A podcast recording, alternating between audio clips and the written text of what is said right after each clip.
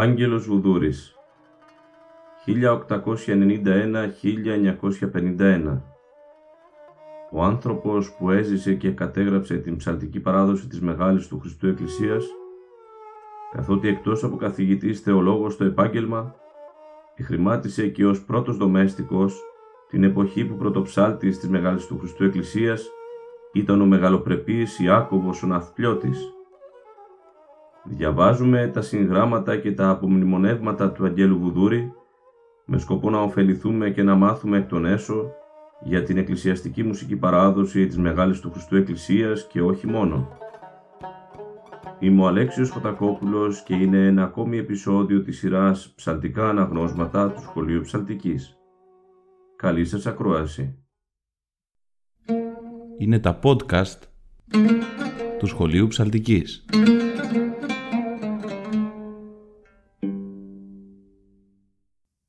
Αγαπητοί φίλες και φίλοι χαίρετε.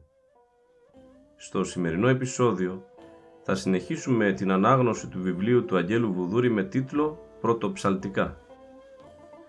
Στο βιβλίο αυτό ο Άγγελος Βουδούρης παρουσιάζει πληροφορίες που για χρόνια συνέλεγε κατά την αναστροφή του με πρόσωπα της εκκλησιαστικής μουσικής όπως ο πρωτοψάλτης της Μεγάλης του Χριστού Εκκλησίας Ιάκωβος Ναυπλιώτης με σκοπό να διασώσει από τη λύθη του χρόνου σημαντικά στοιχεία γύρω από γεγονότα και πρόσωπα της πατριαρχικής μουσικής παράδοσης.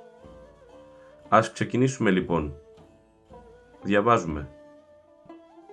Τη Δευτέρα Δεκεμβρίου 1936, ημέρα Πέμπτη. Παράγραφος 249 Περί του Πατριάρχου Κυρίλου του Εβδόμου 1860 αναφέρεται ότι το Λίαν ελεήμων. Πάντοτε κατά τους εσπερινούς εξερχόμενους του ναού έδιδεν ελεημοσύνας εις τους πρώτων θυρών του Πατριαρχείου ευρισκομένους και πετούντας.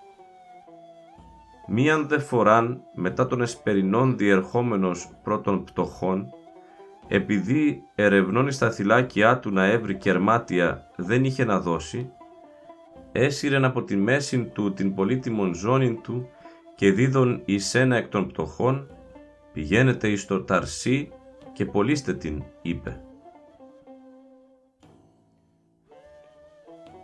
Παράγραφος 250 Η Εκκλησία είχε πάντοτε μέγα ενδιαφέρον δια τους πατριαρχικούς ψάλτας, τους οποίους πάντοτε και οικονομικώς ενίσχυαν υπό των πατριαρχών επρικίζοντο ακόμη και αυτά τα τέκνα των διδασκάλων της Μεγάλης Εκκλησίας. Ούτω έως Κυρίλου του Εβδόμου, του ως ελεήμονος όντως γνωστού, κατά συνοδικήν απόφαση παρεχωρήθη ως δώρον γαμήλιον μία οικία παραθαλάσσιος παρά το πετρί καπί εις την κόρη του λαμπαδαρίου Στεφάνου νυμφευθήσαν μετά του Ιού Ιωάννου του πρωτοψάλτου Δημητρίου. Η οικία αυτή κοίται πλησίον της οικίας του Γρηγοράκη Ταπεινού. Η σειρά των οικειών προς την θάλασσα αυτή νυν δεν υπάρχει. Κατεδαφιστισών των οικειών εκτίστησαν εις την θέση αυτών διάφορα εργοστάσια. Παράγραφος 251 Ιωακήμο Τρίτος κατά την δευτέραν αυτού πατριαρχίαν, ως δώρον ιδιαίτερον, έδωκεν εις τον λαμπαδάριον Αριστίδην εκατό λίρας Τουρκίας χρυσάς, επειδή επρόκειτο δια την έλλειψη χρημάτων τόσου ποσού να ματαιωθεί ο γάμος της θυγατρός αυτού. Επίσης, ο αυτός πατριάρχης έδωκεν εις τον Κωνσταντίνον Κλάβαν Λαμπαδάριον εις μίαν του ανάγκην πεντήκοντα λίρας χρυσάς τας οποίας εχάρισεν αυτώ. Παράγραφος 252 Ο Μάρκος Βασιλείου είχε πατέρα ψάλτην και ο ίδιος δε έκαμνε τον ψάλτην και περ μη έχων φωνήν δια την ψαλτικήν κατάλληλον.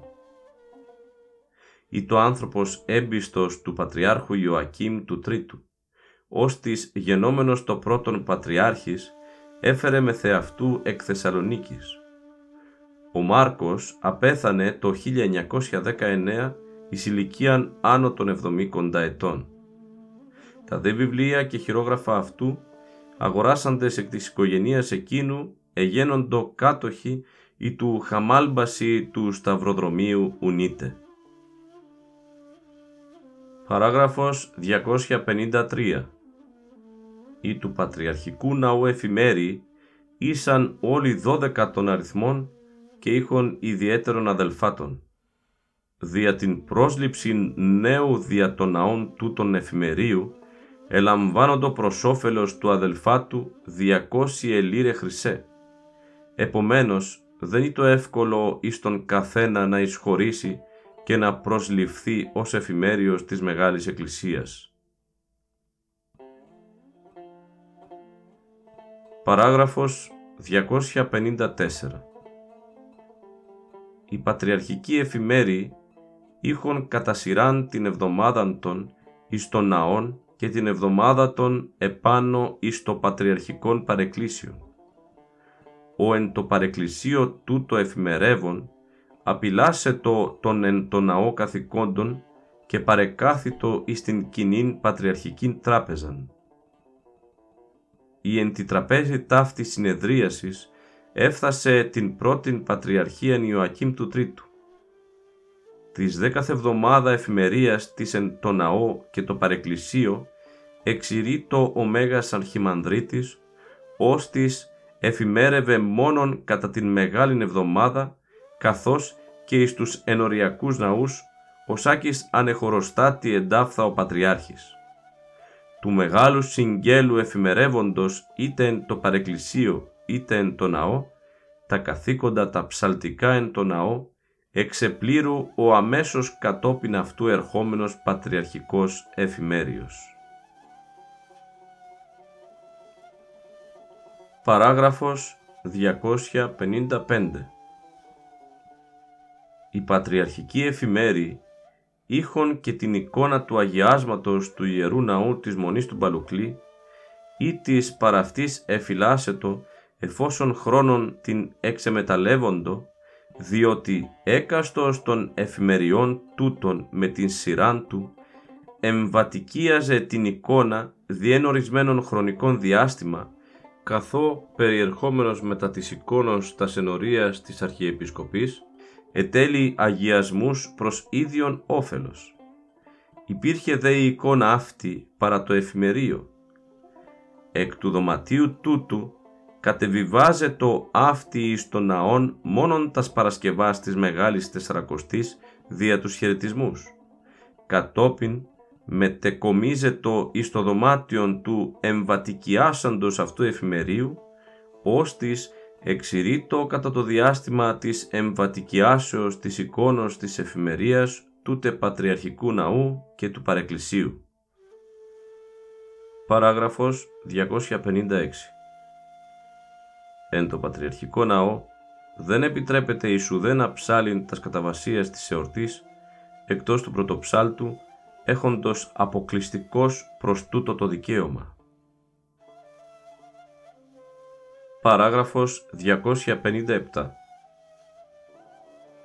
Παρά την αυστηρός ισχύουσαν εντάφθα τάξιν ταύτην, ο Μητροπολίτης Σάμου Αθανάσιος Καποράλης, επί πρωτοψαλτίας του Γεωργίου Βιολάκη από του Πατριαρχικού Θρόνου Χωροστατών, οικούστη ψάρων αυτός τας καταβασίας ανοίξω το στόμα μου του αρμοδίου προσώπου σιγόντος το αυτό επεχείρησε να πράξει ο ίδιος Μητροπολίτης και εις άλλη εορτήν καθήν απουσιάζοντος του πρωτοψάλτου εν το ναό έψαλεν ο πρώτος δομέστικος Ιάκωβος.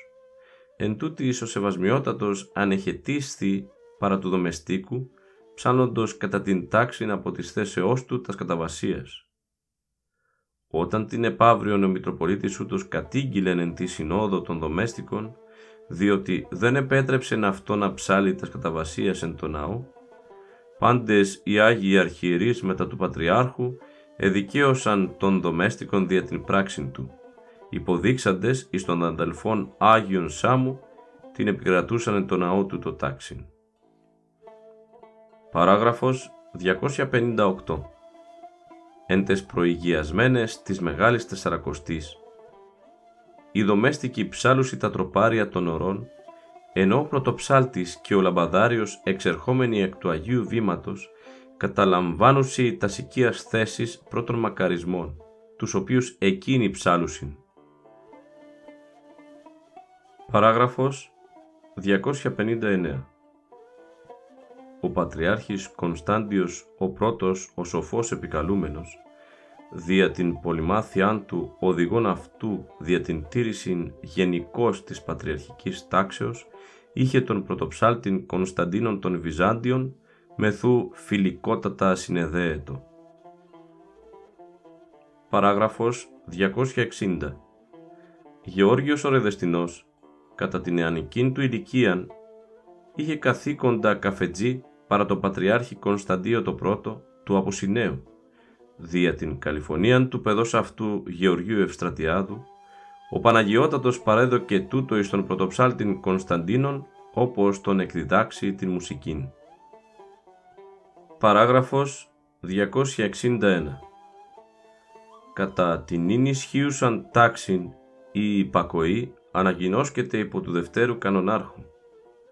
Το δε υπόμνημα το μετά την έκτη οδύν παρά του πρώτου κανονάρχου του δεξιού χορού. Το μετά την τρίτη οδύν κάθισμα ψάλεται παρά του λαμπαδαρίου, ενώ το δόξα κενήν θεοτοκίων ψάλεται παρά του πρωτοψάλτου. Ο κανόν της τετάρτης οδής ψάλεται παρά του δευτέρου δομεστίκου. Η τιμιωτέρα, το εξαποστηλάριον και η δοξολογία αργή εν επισήμο και μεγάλη εορτή, ψάλει ταύτην ο πρωτοψάλτης. Παράγραφος 262 Το Μέγα Θεωρητικόν του Χρυσάνθου, όπερ εξετυπώθη εν Βενετία το 1832, συνετάχθη κυρίως δια της συνεργασίας του Αρχιεπισκόπου Συνέου Κωνσταντίου, τα γενομένου και Οικουμενικού Πατριάρχου, του Συναήτου Αρχιμανδρίτου Γερμανού Αυθονίδου και ίσως κατά τη παρά του Χρυσάνθου.